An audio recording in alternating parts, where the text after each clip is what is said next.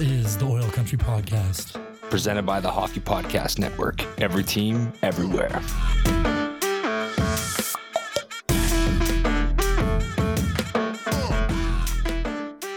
Hello, hello, hello, Oilers fans. Welcome back to another episode of the Oil Country Podcast.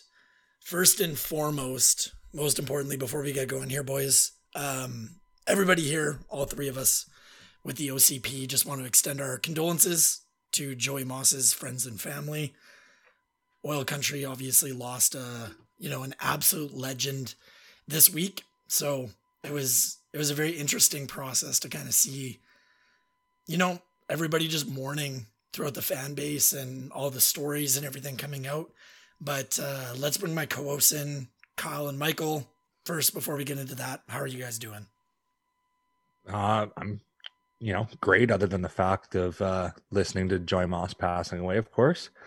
Um, when Gretzky brought him into the team, of course, it was before me and John's time, but we've all seen the commercial that they put out together and the impact that that had on children growing up as well as adults feeling more comfortable with children they had that might have had mental and physical handicaps. Um, I know my family in particular um, had um, he, he's passed away now, sorry, but but a cousin who who was mentally and physically handicapped, and and Joey Moss was definitely a role model in our family for that, um, and the amount of lives he's affected both in and out of the locker room, um, in both the Edmonton Oilers room and the uh, you can't call them the Eskimos now, but the Edmonton EEs, I guess they are, right? Double Edmonton. Football Club, whatever you want yeah, to call them. Yeah. So, but I mean, nonetheless, like he, he sounds like an all-star guy. I don't know if you've seen Sam Gagner's little write-up he did for the Hockey Writers. Um, I did uh, the Players and, Tribune, yeah. and I was uh, almost coming to tears, dude. Like thinking about how they would take him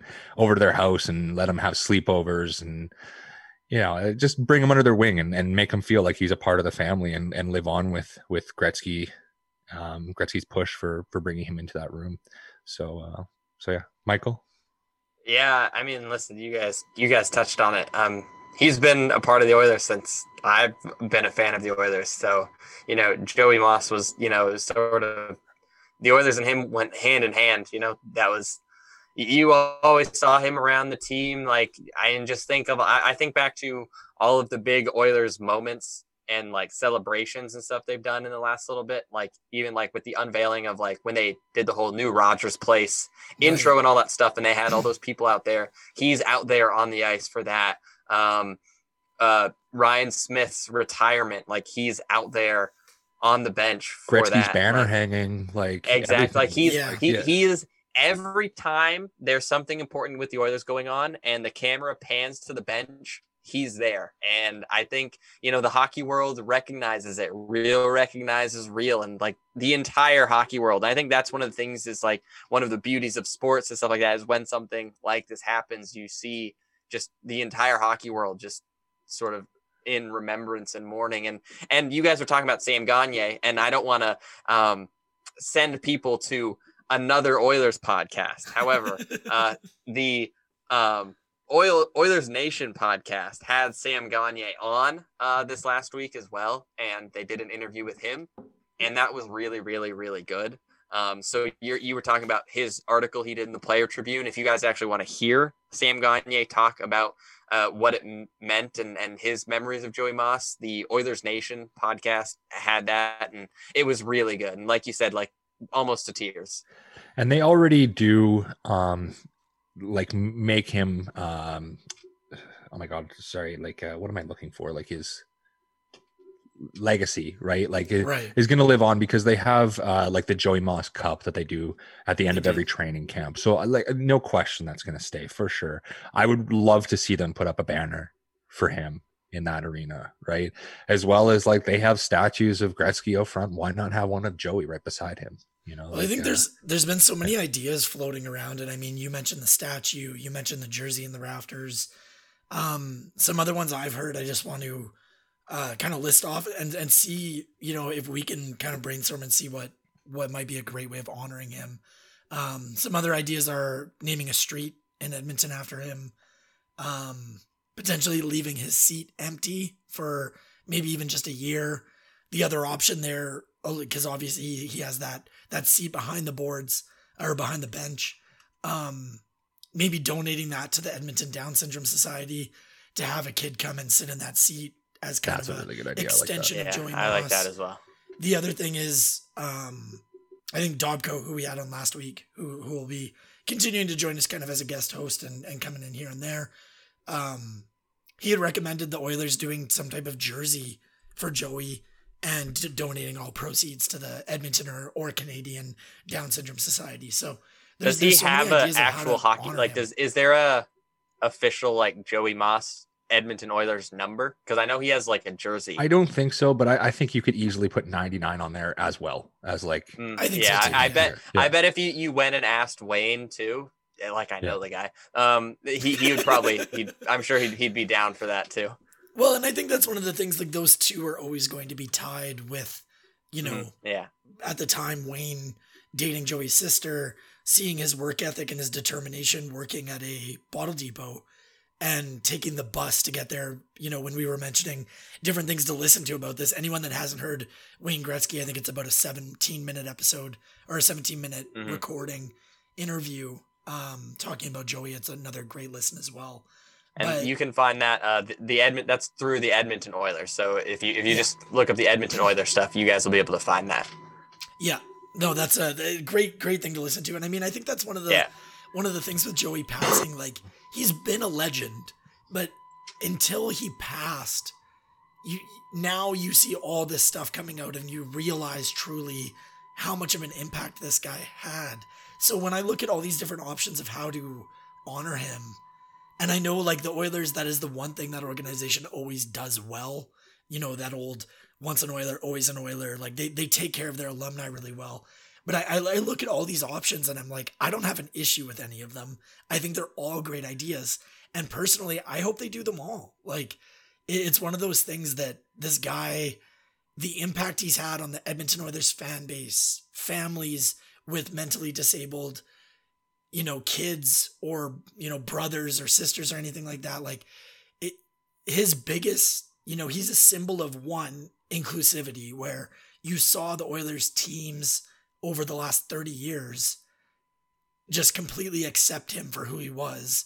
And kind of providing that like you know for parents that might have someone with whether it be downs or or severe autism or anything he's that symbol of like look you know even though there's some obstacles these people can still live a, a reasonably normal life. They can still have a job. They can still be accepted by a group of you know coworkers and friends and and live a normal life. So I, I mean, it- it's a sad day in oil country, but it, it's something that I think his life, with the amount of work he put in, the amount of determination he had, and effort into everything, it, it does definitely, even though it's sad, it feels like more of a celebration of life, does it not? oh, Yeah. 100%. Mhm, for 100%. sure. he just had such a huge impact. So, I mean, he, he's definitely going to be missed. Um, did you guys catch any of the different like? I mean, we talked about the the Gretzky uh, interview. We talked about the Oilers Nation with Sam Gagner and his his Players Tribune article. Um, Sam Gagner, Ryan Smyth, and Jason Smith were also on uh, Oilers TV, and I wasn't able to listen to it being out in Montreal. But Dobko was sharing so many stories that TSN twelve sixty was bringing in from listeners or former players or anything like that and it's it's been really interesting to hear all these stories. One of the big things for me was is anthem right? And i think everybody that's one of the big things you immediately connect him to where i'll, kind of share from my perspective of like my voice isn't the isn't the best not a big surprise to anybody. And it's something that like when you're singing the anthem it's always something that i've been embarrassed by. I'll either mumble the words or, you know, just be respectful, stand at attention, but maybe I don't actually sing the words at an Oilers game or whenever the anthem's being played. And Joey is one of those people that, with that different perspective, he didn't care about any of that. Like, the guy's not the best singer, but he belts that anthem with pride every single time he sings it with not a care in the world that, you know, maybe some mean person is making fun of him. There's bad, there's shitty YouTube videos mocking his anthems. And, you know, obviously we didn't know him personally, but based off what you hear about Joey, he really seems like someone that just he doesn't care about that at all. Doesn't care what he looks like. He doesn't doesn't care what people might be thinking of him. He's just doing what he wants to do in the time with passion and 100% effort at all times. And I mean that's I think that's something for everybody that you know we can we can learn something from him. I think that's been one of my big takeaways from this last week.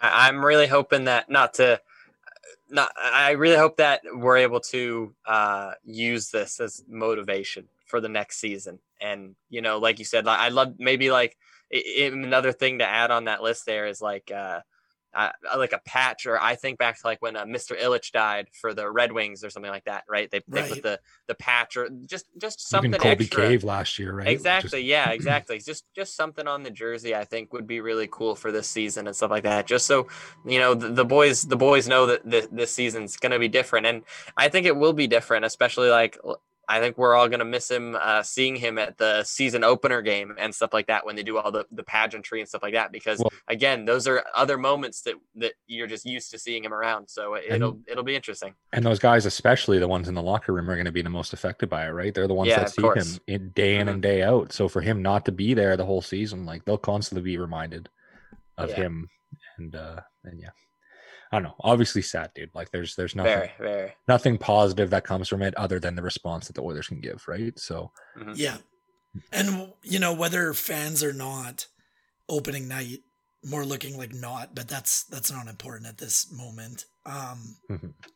you know, when you look at past tributes and how much Joey meant to that organization, it's I'll be surprised if I don't shed a tear watching that opening night ceremony, whatever whatever they decide, whether it's unveiling a you know a jersey in the rafters for him, or or even if they just do a presentation and you know uh, a little bit of a shout out to Joey. I, know it's going to be extremely touching. So, um, one of the things I wanted to ask you guys, obviously we're in you know the times of COVID, but if we removed that and that wasn't the case right now, if they had a public ceremony or funeral or celebration of life for Joey, it's insane to think of how many people would likely attend that ceremony. Like, oh, the streets you, would be filled, dude. Yeah. You're probably talking about hundreds of thousands of people. Like, straight the up. The city of Edmonton. The city of Edmonton stops, probably. Yeah.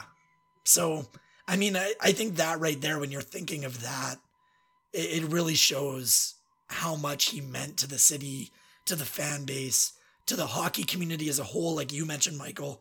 And I mean, there's another kind of a tidbit or a story I wanted to share. So, one of my good friends um, currently lives in Australia, but I grew up with him in Red Deer. His older brother Michael um, was born with Downs, and he's in the same similar position as Joey Moss was with the Oilers with the Red Deer Rebels of the WHL. And I had reached out to Ben after the news of of Joey passing because I didn't know like I've I've known Michael for a long time, but I'd never asked him about that connection. And he was saying that you know he told me that Michael and Joey definitely knew each other, and he was a huge, like, almost a trailblazer in that role, right? Where he's showing where, like, you look when when Joey is born. Born, I mean, he's fifty seven. Back then, the unfortunate thing, and, and times before then, a lot of people that were born with, you know, whether it be severe autism or Down syndrome or any severe mental disability, a lot of those people were institutionalized. They were put in a mental hospital or anything like that and kind of just removed from society forgotten and about. That that's one of the huge things with Joey is, and I, I don't know if he was the first one necessarily. I wasn't able to find that information, but at least in Canada and the local market, he was that symbol of like this isn't something you need to you know these people need to be like locked up and removed from society he can be a beneficial member of society live a normal life and he really created those those roles for people younger than him and, and going into that you know those positions and showing that he can be a beneficial member of a hockey team and do his job with passion and effort.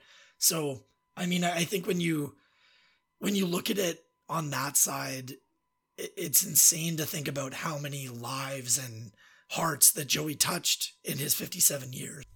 He really was was a trailblazer and that, that's the only word that I can come up with that he provided these positions and roles for other people in similar situations to be active members of their community and have a job and have that pride and that work ethic and determination so I mean when you look at it that way you really you really can't think but like how many hearts and lives that Joey has truly impacted in his 57 years. Well, I know like even back in Canmore, and I'm sure other places, of course, do it too. But the uh, the Sobeys grocery store there was quite known for hiring uh, people with mental handicaps to to assist, be they the people that go get the carts uh, in the the parking lot, help stock some shelves, bag groceries, you know, and and like it, to me, it was always I was amazed that it was a thing that they did. I thought it was like very very progressive of them, of course, right? And like they all did a fine job like they there's no nothing wrong with the work ethic. They they stock shelves perfect like they, they, those things would never happen without the steps from joey coming in and being a part of that first though right? Like there always needs to be that one that uh that was taken under the wing and and thankfully the oilers did it. I mean it's a proud thing that we can always know about the the oilers community that they stood behind you know mental handicap. Um, way before it was quote unquote cool right? So right. yeah it, it's a proud thing to have the team that joey was there. Yeah absolutely. Um if you guys don't have anything else you'd like to say on joey i guess we'll kind of move on to our other topics. Just kind of want to wrap this segment up. Again condolences to all the friends and family and former teammates and everybody of joey. He's definitely going to be you know extremely missed in the oil country community and the Edmonton community and everything like that. So rest in peace, Joey.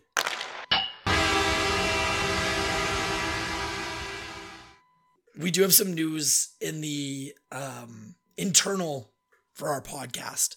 So moving forward, um, Cal and I and the Oil Country podcast are unfortunately we've decided to part ways with the Hockey Podcast Network. Uh, Michael has decided to stick on with the Hockey Podcast Network. So he's going to continue with the Oilers affiliate and the network and everything like that. Cal and I will be moving to another feed. So it is something on our side that's, you know, it's it's regrettable and we're not going to get into the um, reasons for us leaving or anything like that. But it is something that's right for us. And, you know, Michael, just towards you, man, like we've definitely enjoyed having you the last month. It's a shame that we we can't continue podcasting together, but for anyone listening, definitely subscribe to both, and we will be, you know, kind of continuing to work together and collabing and all that sorts of things. It's not going to be a a full separation in that sense, but yeah. So I don't know if Michael, if you had anything you wanted to say about that. Yeah. So obviously, with this news uh, being new for everyone that's listening, um, uh, if once uh, I have uh, set up um, whatever the new Edmonton Oilers affiliate will be uh, for the Hockey Podcast Network, um, there will be a, a new Twitter page and and all of the new episodes and stuff like that will will come out. Um, but once all that is set up, uh, it will be uh, informed, and you guys will will know where to find it and stuff like that. Uh, like I said, I'll be making a, a, whole new Twitter page and all that stuff. So keep an eye out on the internet and uh, for more information on um, once the new Oilers affiliate for the Hockey Podcast Network starts, so you can uh, get more of me, I guess.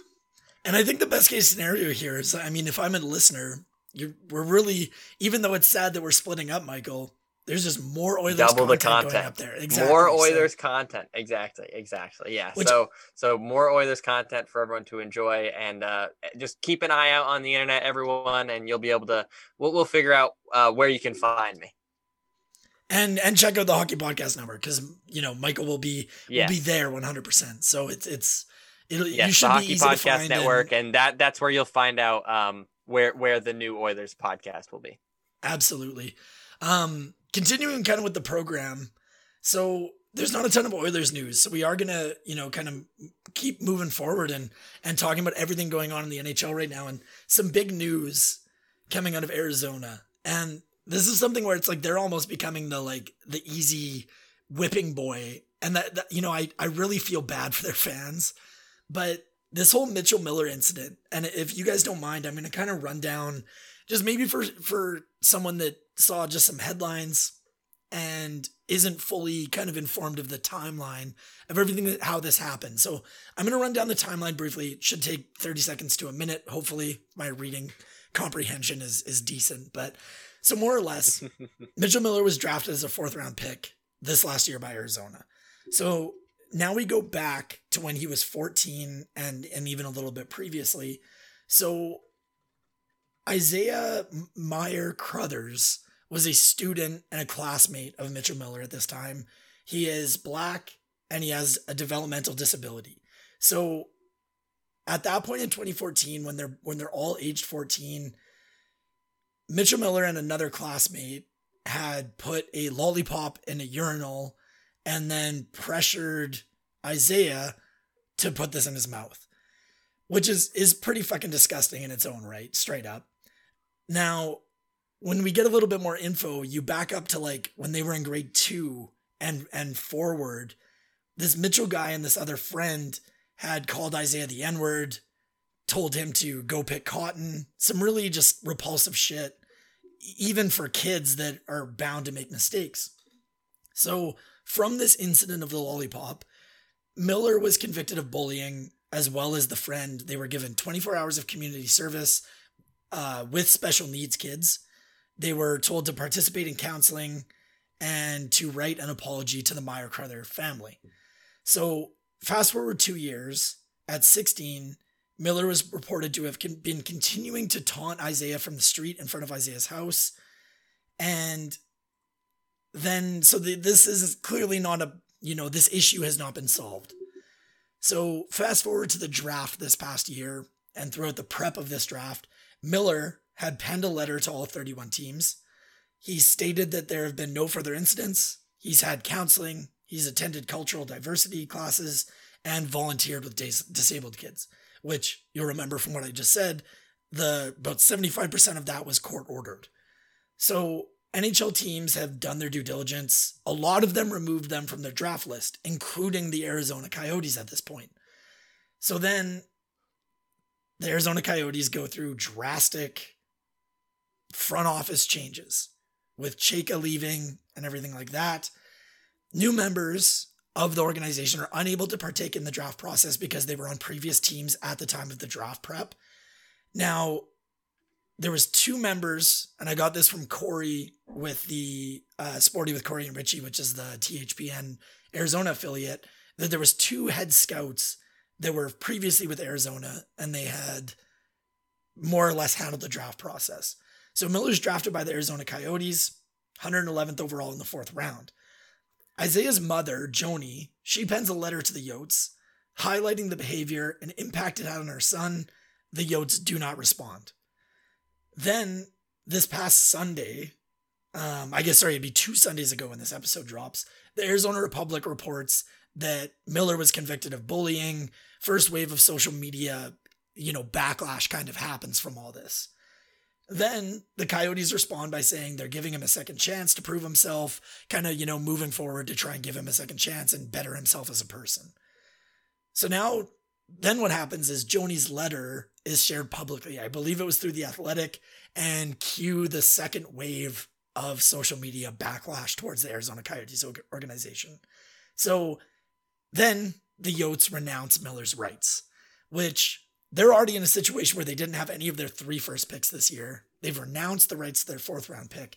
So I want to kind of flip it over to you guys, and we'll, we'll start with you, Kyle, I guess.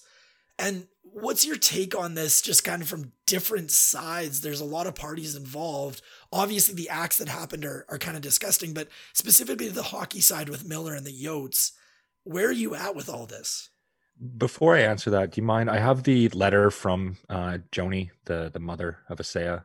Um, I have it up. Do you mind if I read it just to add some context to all this? You go right ahead, and I'm confident that yeah. you will read it better than I just wrote those. I also should should add that um, after uh, the um, his mother wrote the letter to the Yotes, the uh, newly formed um, Hockey Diversity Alliance uh, yes. with uh, Evander Kane and all them then came out and said if the Arizona Coyotes like basically give a shit or mean anything, they should renounce his rights. And I'd say probably within 24 hours of them coming out and saying that, his not, his rights were renounced. Right. That was so maybe that was the biggest step because I know the the Hockey Alliance also the Hockey Diversity Alliance they had also released Joni's letter that's Kyle's about to read. So maybe I was yeah. wrong with the Athletic. Maybe that was kind of the way that came out. But it, it's uh, a, I just I just know that they had also letter, made a letter. statement, and it's it's important to say that the, the Hockey Diversity Alliance was in it because they're they're a relatively big deal now. For sure. And that's and that's the, these are the sort of things why they're there to yeah exactly. back these players that are and people that are going through shit from whether it be hockey players or organizations or anything else. Sorry go, i that's a very good point michael. Go ahead go yeah, okay. yeah. uh so yeah letter hello I'm the mother of the boy that Mitchell Miller bullied. I read the statements made by the GM, Bill Armstrong, etc., and find them demeaning to our son. Are you aware Mitchell never apologized to our son? Are you aware two years ago he still taunted him? Are you aware of this went on for years? Do you understand the mental damage Mitchell did to our son? I respect you for stating he sent all the NHL teams an apology. But wouldn't it make sense if he was truly remorseful to send a letter to the kid he, that he brutally bullied, both mentally and physically? Is it a surprise that he sent all the NHL teams a letter because this is for his betterment? I guess as an organization and NHL team, I would expect so much more and hold him to a higher standard, especially with all the Black Lives Matter movement. As much as we pray Mitchell will eventually see the damage he did to our son, we have seen no remorse.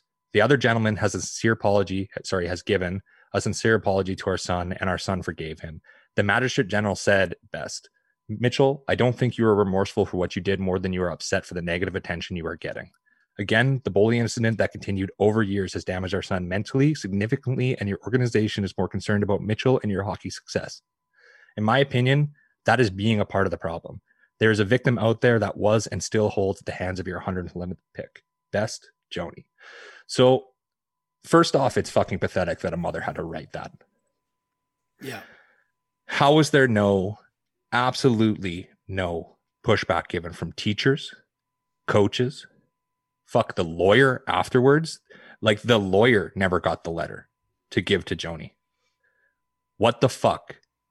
That has been something that has been grown into that kid for 18 straight years. That is a child of his environment. His parents are pieces of shit who have come out saying racist remarks after all of this. So you can fucking see where he got it from.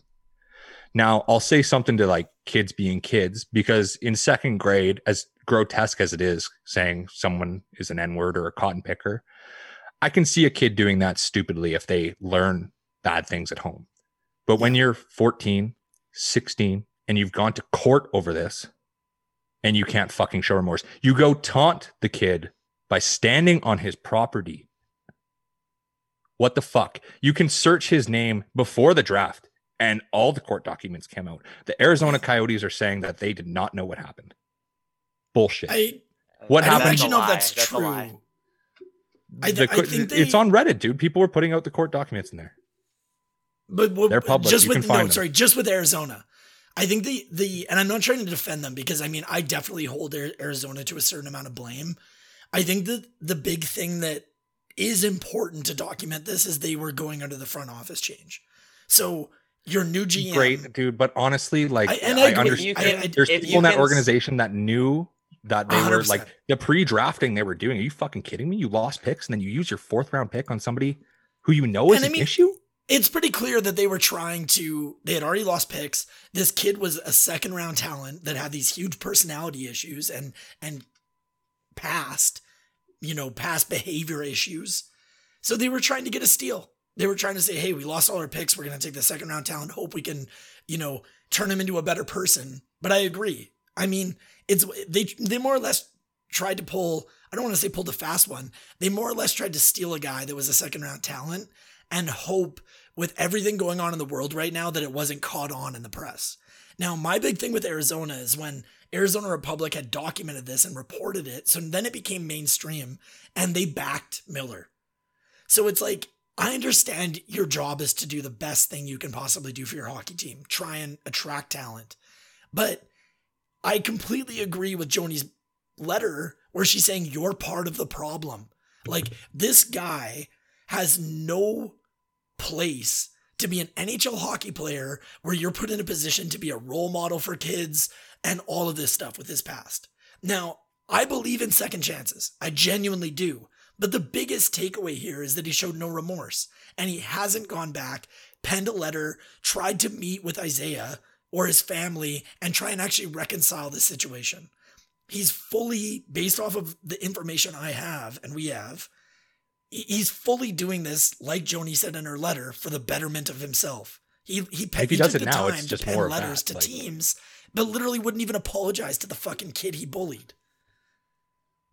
He has also um, since been dropped by his uh, college team. I believe he was, Yes. he was going to the University of um, Michigan. Don't quote me on that. It but wasn't Michigan, but it was like it's a hockey powerhouse. I'm Yeah, blanking it, it, was, it was a big Yeah. it was a big northern U- U.S. hockey school, and they, they they said that he can still go to school there and further himself intellectually. I believe the statement was, but they said they no longer um, want him uh, playing hockey for them. They cut So, as a um, hockey player. Okay. uh, I I had said I was I was because this obviously I heard all this stuff and it, it's a crazy story and so I was t- telling my girlfriend about it and explaining her the story and I was like man like wow that's a shitty week for this kid's dreams in, in it and then she went well no he he kind of did that to himself and I He made his that is uh, yeah he like he dug he dug a hell of a grave for himself there. I mean i think at this point he's just got to lie in it because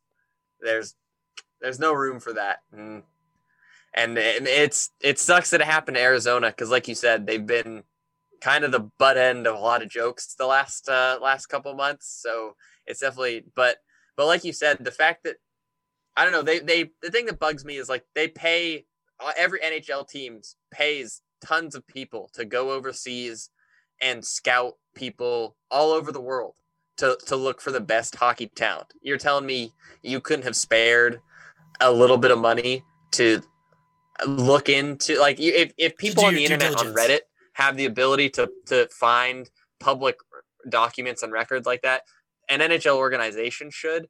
And I think it's to the point where it's like something to that degree and that it didn't happen once. It didn't happen twice. This was a running thing that happened over years. It's a pattern um, of behavior. Yeah, exactly. This isn't this isn't the right because you say behavior like he was a behavior issue or teams were worried mm-hmm. about him. I think of Ryan Merkley from a couple of drafts ago, where people labeled him as he was a bad teammate, so teams were worried about him. This isn't a bad teammate, right? That like that's not something we are like, oh, that's gonna mess up our team chemistry Yeah. right? Like this guy went to court over it. The kid's been like act and like he went to court and was found guilty. Like this is this is a potential like lawsuit and like legal issue, not just a, from a team standpoint. So I don't know why you would want that anywhere near your organization. And again, the Coyotes cheated and still couldn't do that. Yeah. yeah. With all their with all their extra combine information or their testing Like, information. way to go, you idiots! Yeah. Yeah. It, it's, I mean, it's, I- I feel just bad for such their a fans. bad luck. I feel bad Yeah. for their fans too. They didn't cause any of this, like for sure. Mhm. But man, I- I've got an Arizona Coyotes jersey. Actually, no, I have a Phoenix Coyotes jersey. Ah, there you go. There's Isn't a that big throwback with like the triangle coyote? Oh, I want one of the Kachina jerseys Yeah, so bad. Those are one of my favorite jerseys just in hockey. Just as an aside from this, the Kachina jersey, and for some reason people don't like it, it's one of my favorite. It's oh, dude, I love them, especially The with Lance's Kachina- pads with them too. Like, oh, the- the I think it's the, one of those- the all black, like with the little bit of green and red in there. Yeah. It's so clean. It's one of my favorite jerseys of all time. It's one of the jerseys I will have in my collection soon. It's a polarizing jersey. Like a Mhm. lot of the people in the jersey community really, really like it in the hockey community, and then there you'll hear like the odd people that just hate it. I really like it. I think it's so cool, and I think it's different. Speaking, speaking, I mean, I think I this want- is the perfect. I perfect. didn't want to jump here. that, but uh, just quick on another horrible jersey potentially, the Dallas Stars New Jersey. That's what I'm talking about. Yeah, like let's transition into that because Yeah, like, we can pivot there. Okay. I it, straight up, I know Kyle's take on it already. Michael, do you like the jersey? So, I mean, obviously, to pe- people listening to this, if you don't know, I was the host of the Dallas, uh, the the Hockey Podcast Network's Dallas affiliate podcast, the Cleanscape podcast. So I cover the Dallas Stars for the last year. That is a bad jersey. Thank you. That I- is- man. that it's a bad jersey. It's a bad jersey. All right. I think I think we can all agree it's just a bad jersey. It, I think it- looks like Sorry. it looks, it looks like, a, tier seven jersey. Beer league like a jersey. Like it looks Yeah. like the it best. like Sorry, go ahead. it, it looks like something that like a sixth grader that like like you know like the the the fox monster energy like bmx biking shirts yeah. that kids used to wear? Like, you know what i'm talking about? Like they're black but they have all the green on it and they got the fox and the monster energy. Like this looks like like they were sponsored by an energy drink. Like yeah. this looks like they're gonna go skate in the x games. I think uh, tom franklin from the blue note podcast said it best in our group chat where he called them the chernobyl stars. Just this yeah. lime green right? Like um i think it, like i don't know. I'd like to see how it looks in a full kit first. I didn't have high hopes on the Oilers third when it first came out either. Yeah.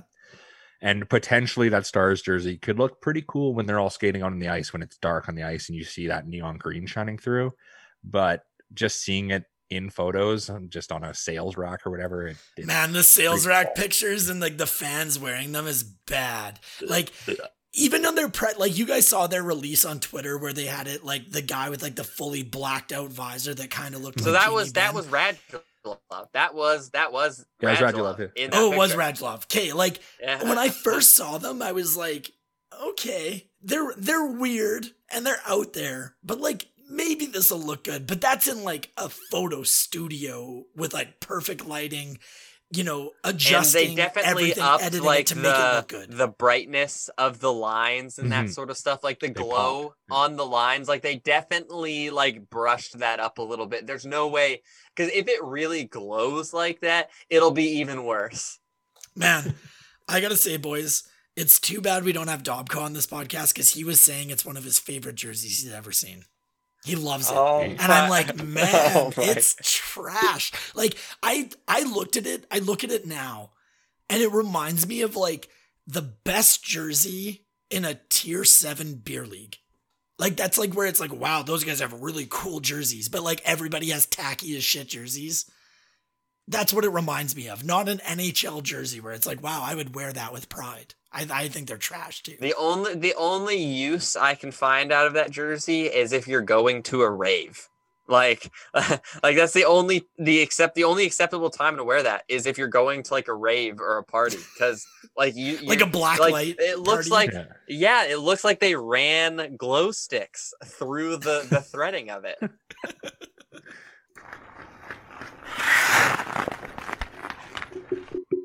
Okay, let's move on to our uh, our last topic. But I did want to say one last thing about the Mitchell Miller thing. We got kind of sidetracked there. Um, Kyle, I think you really hit it on. And I'm not trying to make excuses for him whatsoever, but with his parents and the environment he grew up in, I do just want to say that it's like I really hope this kid gets on the right track. I'm not necessarily I hope he gets to the NHL based off of all this stuff, but I mean, you know, I'm, I'm trying to toe that line where it's like I really don't feel bad for him because I think it's a really disgusting thing he did.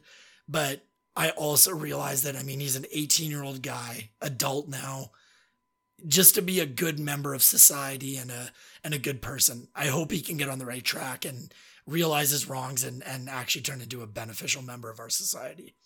So just felt like I wanted to add that in there. But let's move on to our last topic, and that is that I don't know if you guys saw this. It was a little bit big news, but it was kind of overshadowed by some things too. So the OHL has decided to remove hitting from the league for one year to mitigate the COVID transmission risk. Now, for anyone listening and, and you guys, this was clear by Ontario health authorities that they plainly said that it was not a negotiation. You either get rid of body checking for a year or you don't play. That was their conditions.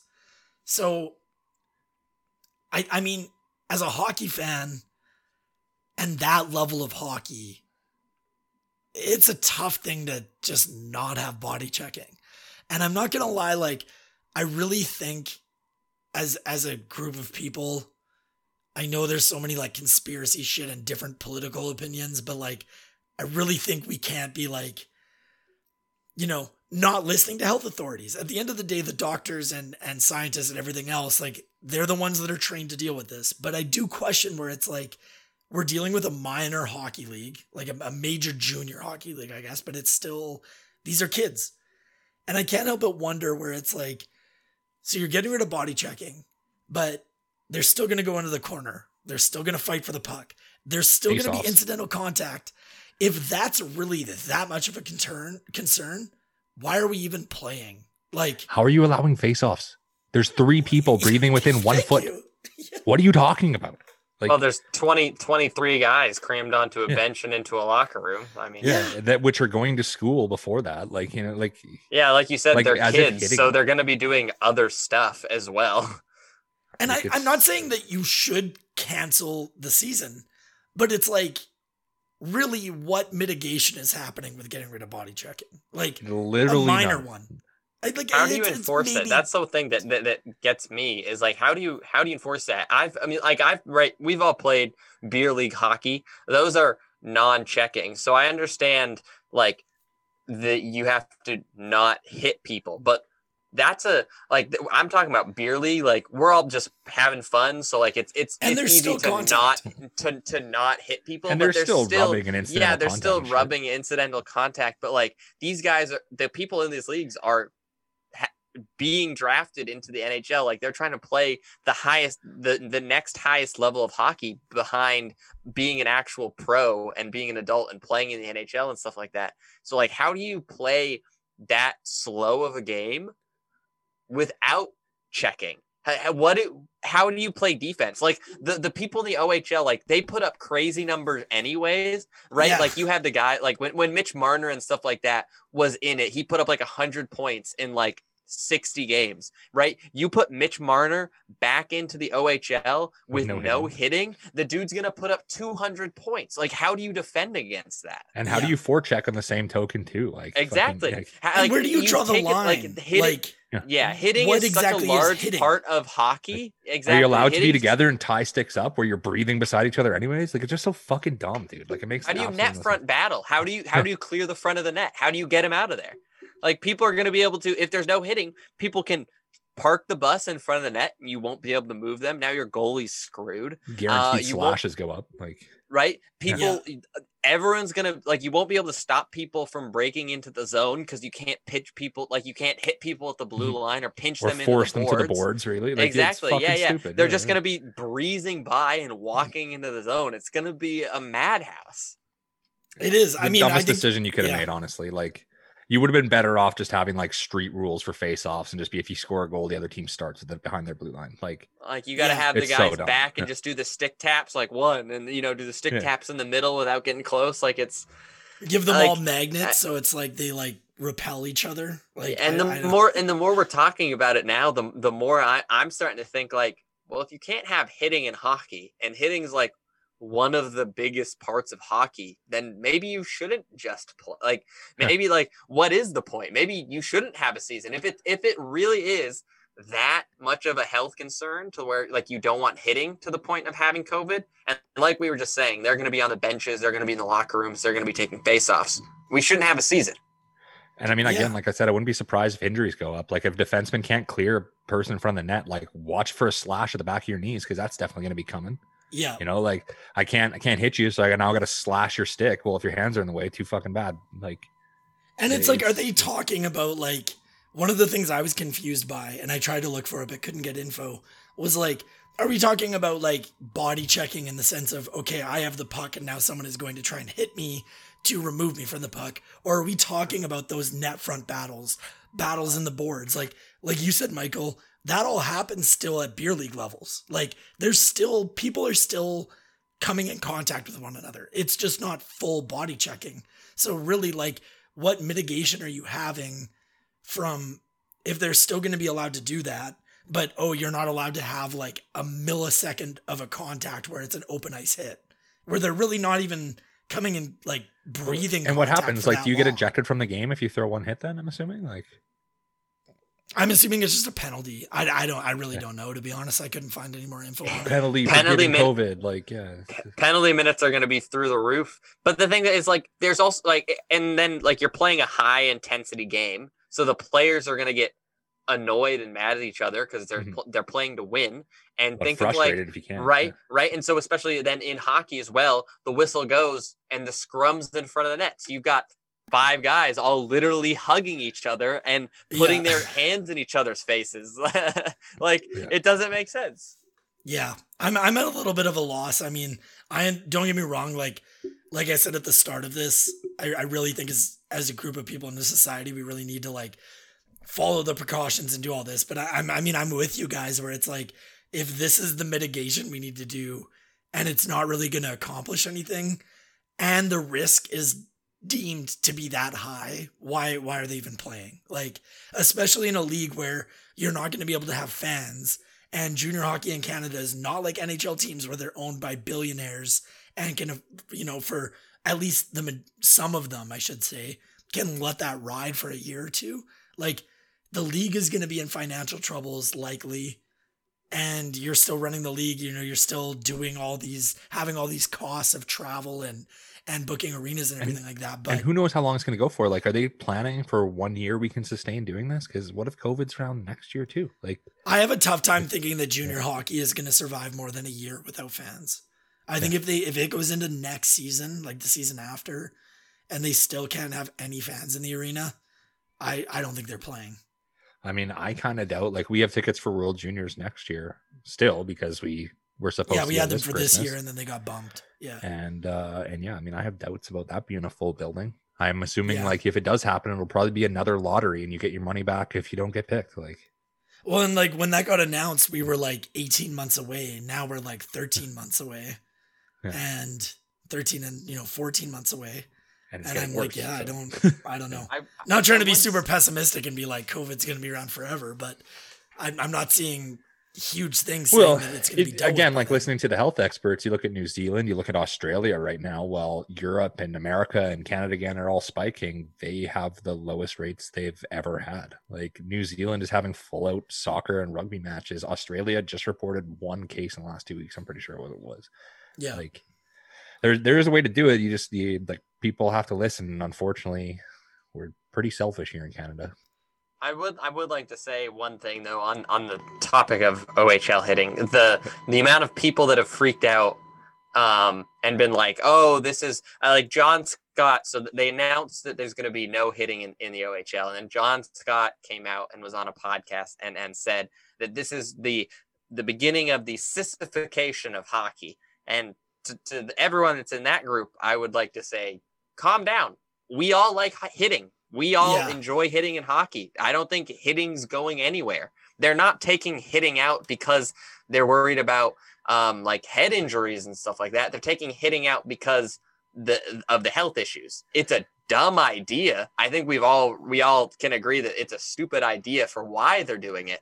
But they're not taking hitting out of hockey. So and hitting the people that are freaking out, let's just calm down a little bit. Hitting in itself is is kind of almost naturally coming out of the game too. Like of course it still happens, and will always be a part, but when the speed and skill gap keeps going, laying a hit is very easy to put yourself out of position for the rest of the play if you miss it, right? So you see a lot of players, especially defensemen, that do a lot more stick work and and positional defense than they used to step on the blue line like a Niedermayer, right? Um, right. Yeah. Yeah. Or but Scott like Stevens, I just saw a lot of people panicking and being like, "Oh, this is the end of the hockey yeah. and all the backbone is leaving hockey because the OHL isn't gonna hit." And like, I mean, I'm one of those people for fighting, so like, Listen, I, I, I, like yeah. I like fighting too, and and I and I get like there's that big debate, but like there was just such an, an outpour, especially on Twitter, and I, and I know it's Twitter, and so you, you can't take too much of that for you know you can't put too much. Yeah, it's a lot of a loud like, minority but like, Twitter. But there were so many people that were just like, this is the end of hard yeah. hitting hockey, and it's just that's not the case either. So like the like, day the music stopped, kind of. Yeah. yeah, yeah, exactly, exactly. So it's the same thing with fighting though. Like I'm, I'm glad you brought that up, Kyle, because it's like my big thing on fighting is just like I mean, one, the fans love it, and even as far as the health concern, like concussions don't come from fighting. The vast majority of injuries from fighting are your hand injuries or like broken jaw or your head and on the ice. The like, vast majority of concussions come from either dirty hits or or heavy hits. So I have no problem with getting rid of the dirty hits. Like I think that has to be yeah, enforced. Yeah. But yeah. Um, anyways, I think that's gonna do it for us for this episode. Thank you very much for listening to every or to the Oil Country podcast on the Hockey Podcast Network. Like we mentioned before, Kyle and I, the OCP, are leaving the network. Michael is gonna keep on grinding, pumping out content for the. Will they have to resubscribe to us, John? Uh, like on our new feed, and Michael should be still under the THPN feed in the future, correct? I believe so. Yeah. yes. So Yeah. so when everyone is looking for oh, for the episodes, obviously there's going to be two two episodes you could be looking for. If you're going to be looking for the Oil Country podcast, that will no longer be a part of the Hockey Podcast Network. That will be on its own separate feed that you will have to resubscribe to if you're listening to this right now. yes. If you are looking for the Edmonton Oilers affiliated Hockey Podcast Network podcast, that will be through me. The name and if there will be other hosts and all the other details for that haven't been decided yet. But if you if you're looking for the Oilers affiliated podcasts on the Hockey Podcast Network, that will still be in the exact same place that you are listening to this episode now with the Hockey Podcast Network. Just the other details about what that new podcast will look, look like will come out at a later date or in the near future as um, I put that together. Perfect. exactly. Yeah. And Yeah, for yeah, anyone just, that is on just to make Twitter, that distinction. So if you're look once if once you're looking for the Hockey Podcast Network Oilers podcast, that'll be here, and Oil Country podcast will be on its own separate feed that you'll have to go and resubscribe Yes. to. And we will make sure that all gets tweeted out with links and the announcement Yeah. and everything on Twitter, Instagram. Um, so anyone that's following us already on there, if you're not, just search for the Oil Country Podcast for ours and look at the Hockey Podcast Network for Michael's when that comes up. But it's been a it's been a trip. We wish you the best of luck, Michael. It's been a pleasure podcasting with you for the last month or so. And uh, yeah, look forward to continuing to chat with you at uh, at times moving forward. So thank you very much for listening, everybody. That wraps up another episode. We hope you stay safe this next week, and we will chat at you in seven days.